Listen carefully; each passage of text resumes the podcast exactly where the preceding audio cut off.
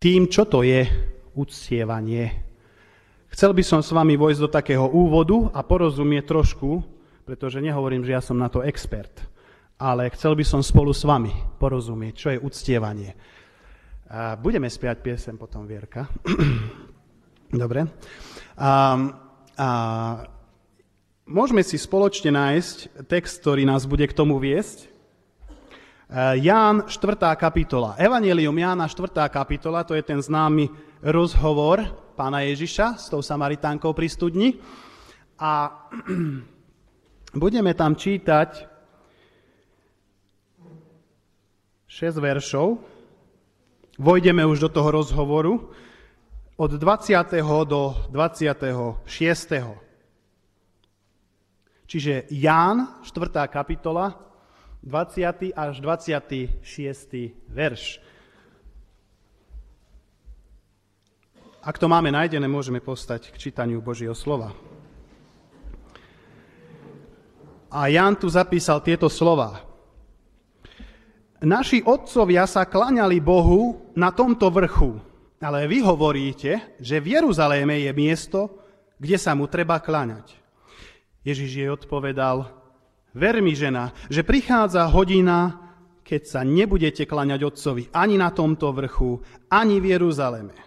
Vy sa klaniate tomu, čo nepoznáte, my sa klaniame tomu, čo poznáme, pretože spasenie je zo Židov. Ale prichádza hodina, a už je tu, keď praví ctitelia eh, budú sa kláňať Otcovi v duchu a v pravde. Lebo i Otec hľadá takýchto ctiteľov. Boh je duch a tí, čo sa mu kláňajú, musia sa kláňať v duchu a v pravde. Žena mu riekla, viem, že príde Mesiáš, nazývaný Kristus. Keď ten príde, oznámi nám všetko. Ježiš jej povedal, ja som to, čo rozprávam s tebou. Budeme sa modliť. Pane Ježišu, slova, ktoré tu odzneli, sú veľmi hlboké a sám ešte som veľmi neprenikol do, tej, do tohoto tajomstva, čo to znamená naozaj ctiť ťa, čo to znamená byť pravý ctiteľ. A prosím ťa o to, aby si nám dal spoločne porozumieť, ako ťa máme uctievať, čo sa tebe páči, čo je tebe milé, čo ti prinesie úsmev na tvári. Ako môžeme k Tebe prísť? Pane, pomôž nám to porozumieť, lebo sme možno veľakrát zbehli do systémov, ktoré už máme zabehané a opomíname prameň, ktorým si Ty sám, Pane. Daj nám múdrosť, daj nám otvorené oči a uši, aby sme porozumeli a odišli s požehnaním Tvojej prítomnosti z tohoto miesta. V Tvojom mene Ježiš. Amen. Takže teraz môžeme spievať e, pieseň číslo 112. Slávny deň to bude raz, keď sa Ježiš zjaví zas. Čiže to nám hovorí možno niečo aj táto pieseň o tom, že tam bude potom, to bude uctievanie. To bude iná paráda, keď sa dostaneme pred našeho pána a zaznejú chvály, zaznejú chóry. Všetko tvorstvo skloní svoje kolená a budeme oslavovať pána. Uctievať ho. Uctievať pána. Viete, tento termín uctievanie mi je troška také, ako keby som sa s ním málo stretal e, v kresťanských kruhoch, aj v ponímaní Boha, že čo to znamená ctiť si Boha, čo to znamená úctievanie, kto je to ten pravý ctiteľ. S týmito otázkami tak troška naozaj e, som aj sám v sebe zápasil a som nad nimi rozmýšľal. A, a tak som rozmýšľal, aký je rozdiel medzi tým, čo konáme my ako kresťania a tým, čo je tu napísané v písme. Aký je rozdiel medzi bohoslúžbou a aký je rozdiel medzi tým, čo Ježiš hovorí, že sú praví uctievači. Troška som nad tým sedel. No. A chcel by som takým obrazom začať, ktorý by nám to tak troška mohol objasniť. Bol to taký obraz o slávnom hercovi, ktorý raz bol pozvaný na jedno také sedenie, e, zhromaždili sa ľudia a tak počas toho sedenia tento človek e, dostal výzvu, aby zarecitoval niečo. A tak on tak veľkodušne pozrel do publika a hovorí, no tak povedzte, čo by som vám mal zarecitovať. A v publiku sedel jeden taký starší e, pán, duchovný na dôchodku a on vstal povedal, aby zarecitoval 23. žálm. A on povedal, dobre, ja ho zarecitujem, ale potom ho musíte zarecitovať aj vy. Tak sa dohodli a začal recitovať tento slávny herec. Naozaj dobre to zarecitoval, takže keď dokončil, tak ľudia vstali a mu tlieskali. A prišiel rád teraz na tohoto e, duchovného a on zarecitoval tiež svoj žalm. A keď ho dokončil, tak v sále nebolo jedno oko suché. Keď to herec videl, prišiel k nemu, postavil sa vedľa neho a hovorí ľuďom všetkým tam. Viete, aký je rozdiel medzi mnou a ním? Ja poznám 23. žalm, ale on pozná pastiera. Chcem rozmýšľať, o čom je uctievanie spoločne s vami. Keď som hľadal to slovo, čo vyjadruje uctievať, tak som našiel slovo, ktoré hovorí v gréštine toľko, že alebo takto opisuje, že ide tu o sklonenie sa. Ide tu, ide tu o ohnutie chrbta. Ide tu niečo, o niečo také, kde, kde v minulosti bol taký pekný zvyk, že keď sa e, stretli páni s dámami, tak dámam sa boskala rúka. Že? A tak sa zvykla boskať, že aspoň mierny úklon bol. Však? Tým sme si akýmsi spôsobom uctili tú, tú dámskú spoločnosť, ako by som povedal. A toto je to, čo hovorí to slovo. Uctieva znamená zohnúť chrbát, znamená to, ak ste niekto mal možnosť vidieť, ako sa v súčasnosti modlia, Pálko aj bol tam, Židia pri múre nárekov, tak keď to tam vidíte a oni tam prichádzajú sa modliť, tak ako sa modlia? Zastanú si a modlia sa? To, kývajú sa z jednej strany na druhú, aby celým telom mohli s Bohom komunikovať, aby celým telom vyjadrili tú svoju modlitbu, dá sa povedať. A toto je niečo, čo my možno troška máme opomenuté v našom myslení, čo tu pán Ježiš začína riešiť v tomto rozhovore. A zrazu tu hovorí v tom 20. verši s tou ženou, že sa rozprávajú a zrazu ona vyjde s tou takou výčitkou ako keby, tak naši otcovia tu sa modlili a vy hovoríte tam, tak kde je pravda, alebo o čom to je celé, hej? Čo, čo tu sa nám my snažíš povedať, pane. No faktom bolo to, že Samaritáni e, mali len 5 kníh Mojžišových. To bolo celé poznanie Boha. Hej? Čiže mali také neúplné poznanie, že aký je Boh. Zase Židia hej, mali svoj jeruzalemský chrámový kult, dá sa už povedať, v Jeruzaleme umiestnený a tam boli už tie bohoslužby stále vykonávané. Časom sa do toho naniesli všelijaké symboly, rituál, tradícia, pridali sa prvky také v úvodzovkách pravej zbožnosti, hej, čítala sa Myšna, čítala sa Gemara, vyučovala sa všetky možné spisy, hej. A toto je to, čo Ježiš hovorí, že aha, že vy sa klaniate tomu, čo nepoznáte, a my sa klaniame tomu, čo poznáme, pretože spasenie je zo Židov. Oni mali, dá sa povedať, celý starý zákon tam jasne poukázaný, že Ježiš Kristus príde ako Mesiáš ale Ježiš hovorí, darmo, že to máte, máme, alebo že vy sa klaniate tomu, čo nepoznáte, ale prichádza hodina. Čiže Ježiš tu ako keby po, videl aj jeden, aj druhý spôsob uctievania, ktorý tu prebiehal, ako keby boli už nejakým spôsobom vadné, alebo defektné, alebo neúplné, alebo nepravé, by som až mohol povedať. Hej? A hovorí, ani tá strana, ani tá strana už pomaly nebude mať žiadnu platnosť, pretože platnosť je tu. Hej? Čiže sme v príbehu, kde Ježiš ide cestou, má za sebou prašnú cestu, vonku je teplo, je smedný. Prichádza na studňu, sadne si tam, hej, a každý vie, že chce vodu, ale Ježiš v tejto chvíli hľadá pravých ctiteľov. Čo nám to pripomína?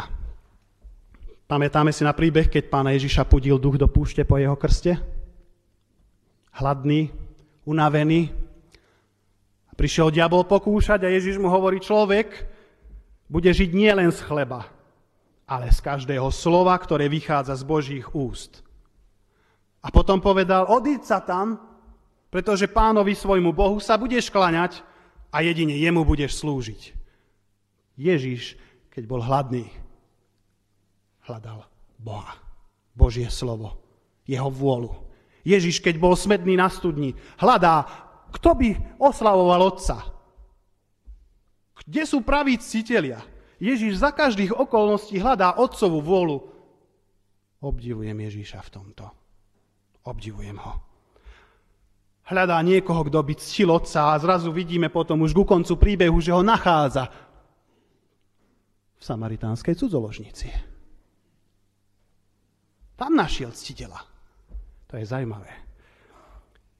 A preto, keď toto vidíme, tak chápeme, že uctievanie, ktoré tu Ježiš sa snažil naznačiť, e, je niečo viac ako bohoslužba je niečo viac ako rituál. Je to, je to hovorí ženo, praví cítelia budú v duchu a v pravde. Uctievanie má čo dočinenia s realitou života. Boh hľadá pravých citeľov. Kto sú to? Sme to my? Je to niektorá iná církev? Či iní zástupcovia nejakých náboženstiev? Nie, Ježiš to tu definoval. V duchu a v pravde. Ježiš tu povedal jednoducho, tu není žiadna exkluzivita. Nemá nikto väčšie privilégium alebo menšie privilégium. Má oslavovať alebo oslavovať Otca. Ale veľmi je dôležité tvoje srdce, tvoj duch. Predtým, než by som možno začal ako tak o tom pojednávať, o tom uctievaní, ja by som vás chcel troška dostať do nejakého postoja. Čo, aby sme troška vnímali, čo znamená slovo ohúrenie. Čo znamená slovo údiv. Čo znamená slovo úžas. Čo znamená slovo, slovné spojenie dých vyrážajúce niečo. Hej? Čo je čo je to? Chcel by som, aby sme sa vrátili možno do tých časov, keď sme boli ako malé deti, keď sme objavili nejakú novú vec a sme na to s doširoka otvorenými očami pozerali. Čo to je? Stromček. Prvýkrát, keď sme možno videli. Zapálený. Sviečky. Kedy sme boli naposledy úžasnutí niečím? Kedy sme boli ohúrení niečím? Naposledy. Kedy sme až zadržali dých a ani nedýchali a na niečo pozerali. Spomeňme si, čo nás tak naposledy chytilo naozaj za srdce. Čo to bolo? Štedrovečer, štedrovečerná večera v kruhu rodiny? Čo to bolo? Pohľad do tváre novonarodeného dieťaťa? Čo to bolo? Obraz slnka ako žeravej gule, ktorá vychádza z oceánu. Pohľad z okna lietadla na more oblakov pod nami. Čo to bolo? Či radosť tých, ktorým sme urobili, e, nejakým spôsobom pomohli alebo ich obdarovali a videli sme ich úsmev? Čo nás chytilo naposledy za srdce? Kedy si bol naposledy dieťaťom s veľkými očami, nad tým, aký je Boh a kto vlastne je. Chcem sa dostať troška do pojímania obrazu uctievania. Pričom tu ide o, by som povedal, hlbokú túžbu a volanie srdca po niečom, kde skoro ani nedýchame, keď to zbadáme. Možno kráčame, dá sa povedať veľakrát, nehovorím, že bez Ježiša, ale veľakrát prázdnotou života. A šedou, všetko nám je šedé, dá sa povedať. Pričom by sme mohli zažívať veľkú plnosť srdci. Aha, ako som videl jeden veľmi do, dobrý citát som si vybral z jedného filmu, kde istý človek bojoval za práva škótskeho národa proti Angličanom. Jeho meno bolo William Wallace. A tento človek potom nakoniec bol Angličanmi zajatý, pretože bojoval proti ním. A dali mu vybrať možnosť, že ak sa skloní a poboská, poboská kráľovský erb, na šatách kniaza, tak ho nebudú mučiť, len ho rýchlo popravia. Ale ak sa nepoddá kráľovi a bude stále, i, e, vy, bude stále e, kričať, že chce slobodu pre Škótsko, tak ho budú nesmierne mučiť, až potom ho zabijú. A on im na toto povedal, každý z nás musí zomrieť ale nie každý z nás skutočne žije. A ja by som túžil potom, aby sme my ako kresťania rozumeli, čo je to plnosť života s Kristom. Čo to je uctievanie?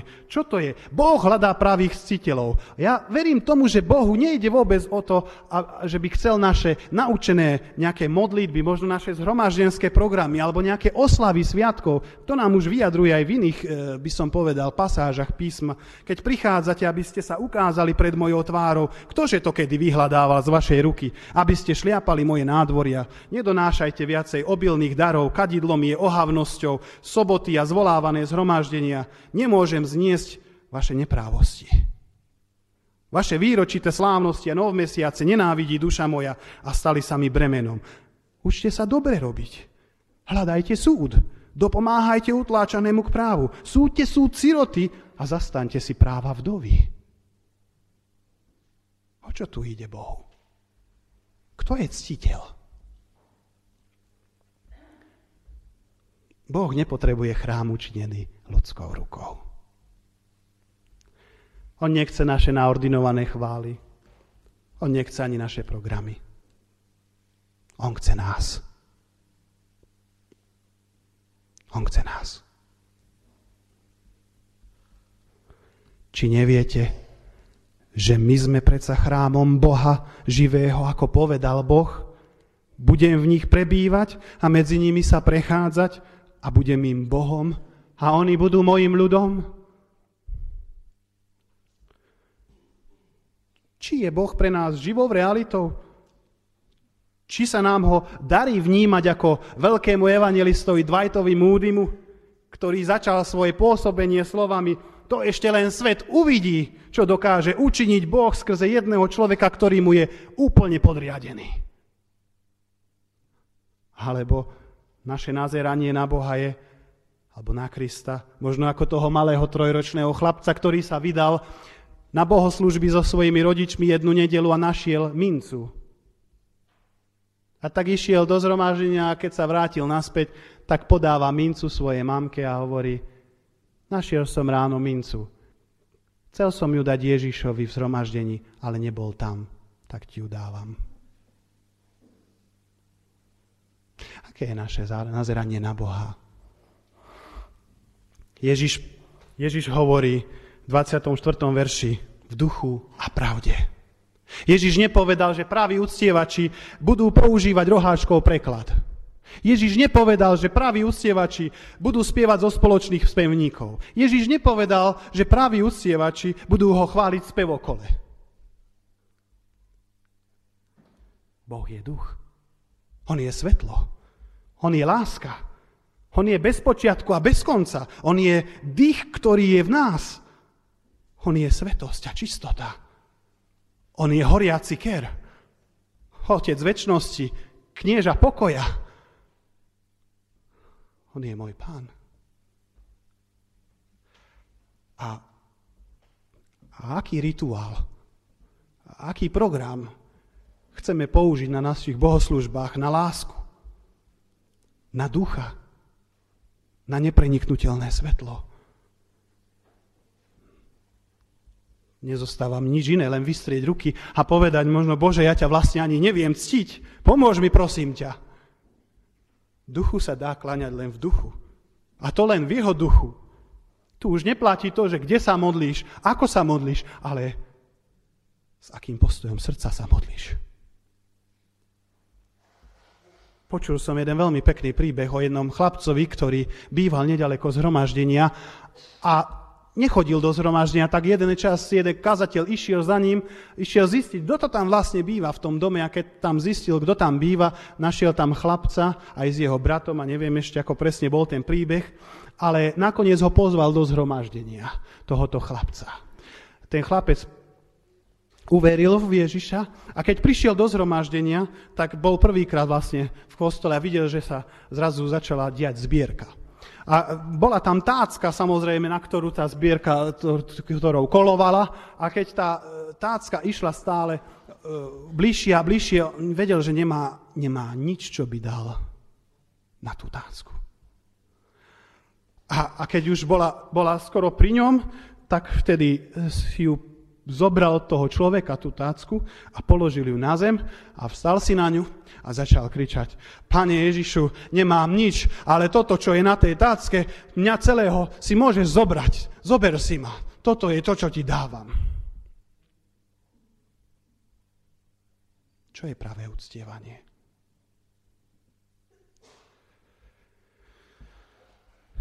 Praví ctitelia sú tí, ktorí sa vedia skloniť a klaknúť vo svojom srdci. Ako Anna, ktorá prosila za Samuela. Plakala, žialila, nešťastná bola. Ale modlila sa, vyliala svoje srdce, tu bolo všetko vonku, pred Bohom. A Eli, keď ju videl, tak prišiel, tak si myslel, že je opilá, keď ju videl. Prečo si to myslel? Lebo sa aj len pery pohybovali. Ale v písme je napísané, ale Anna hovorila vo svojom srdci. Anna hovorila vo svojom srdci. Keď išiel Abraham na vrch Moria obetovať svojho syna, on nespieval, pane, chci byť dobrý křesťan. Jemu nespieval spevokol, keď tam išiel. Abraham išiel poslúchnuť Boha. On tam šiel si Boha uctiť Izákovou obeťou. A potom, keď sa to stalo, keď to vo svojom srdci urobil, tak potom mohlo prísť. Veľmi ťa požehnám, Abraham, pretože si mi neodoprel svojho syna, svojho jediného syna si mi neodoprel. A požehnám všetky národy v tvojom semene. A toto je prirodzený následok uctievania. Božie požehnanie. Uctievania. Pravdou je, že Boh je všade prítomný. Ale faktom zostáva aj to, že nie všade je Boh manifestovaný. Môžeme chváliť Boha rozličným spôsobom, ale len v jednom má záľubu. Kľaknúť si vo svojom srdci. Pred ním. Práve uctievanie má len jeden efekt. A ten nás spontánne tlačí do kolien, ale zároveň nás vyvyšuje. A uctievanie nás osadí presne tam, kde máme byť. Tam nás postaví. A kde to máme byť? Tam, kde prebýva Boh. Boh sa usídlil na našich chválach. Postavil si príbytok na ľudskom uctievaní. On nám dal návod, aj nástroj, ako ho poznať. Žalm 23. hovorí, naše chvály sú jeho trónom. Boží trón je tam, kde je ponúknutá sláva a úcta jeho menu. A žena v tomto verši hovorí ku koncu toho rozhovoru. Počúva toho Ježiša, rozmýšľa, o čom hovorí kto je to ten pravý ctiteľ? A tak si hovorí, asi tomu dobre nerozumiem, ale povedala mu, viem, že prichádza Mesiáš nazývaný Kristus a keď ten príde, tak nám oznámi alebo vysvetlí všetko. A Ježiš sa na ňu otočí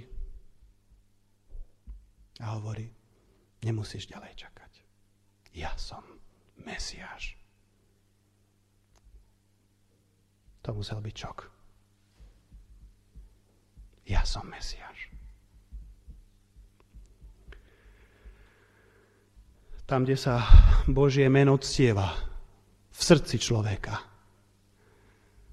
Tam sa veci menia veľmi intenzívnym spôsobom. Sú vypočuté modlitby práve tam, kde je Božie meno ctené z hĺbky srdca. Jeho domov je na chválach a toto je miesto, kde sa Boh aj najintenzívnejšie prejavuje. Na pravom uctievaní. A ak sme tomuto porozumeli, čo to aspoň šťastí znamená uctievať Boha, tak potom konajme bohoslužby. Nech nám je Boh milostivý. A nech nám otvorí naše oči, aby sme rozumeli, čo to je uctievať ho. On chce, aby sme ho ctili. On chce tam prebývať, on nás chce požehnať, on nám chce dať dobré veci, on tam chce prebývať. Sme chrámom Boha živého. Ctíme ho a budeme vidieť zázraky v našich životoch. Amen.